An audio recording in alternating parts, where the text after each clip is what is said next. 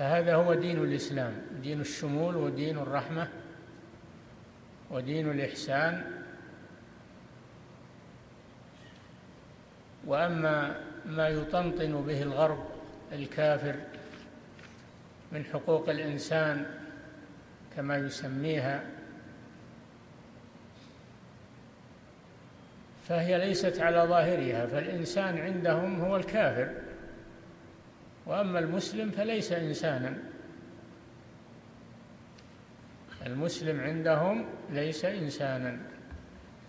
ولذلك يظلمون المسلمين و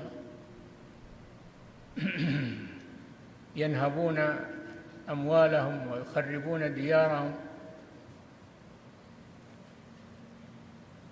فما يطنطنون به من حقوق الإنسان هو إنما هو دعاية فقط.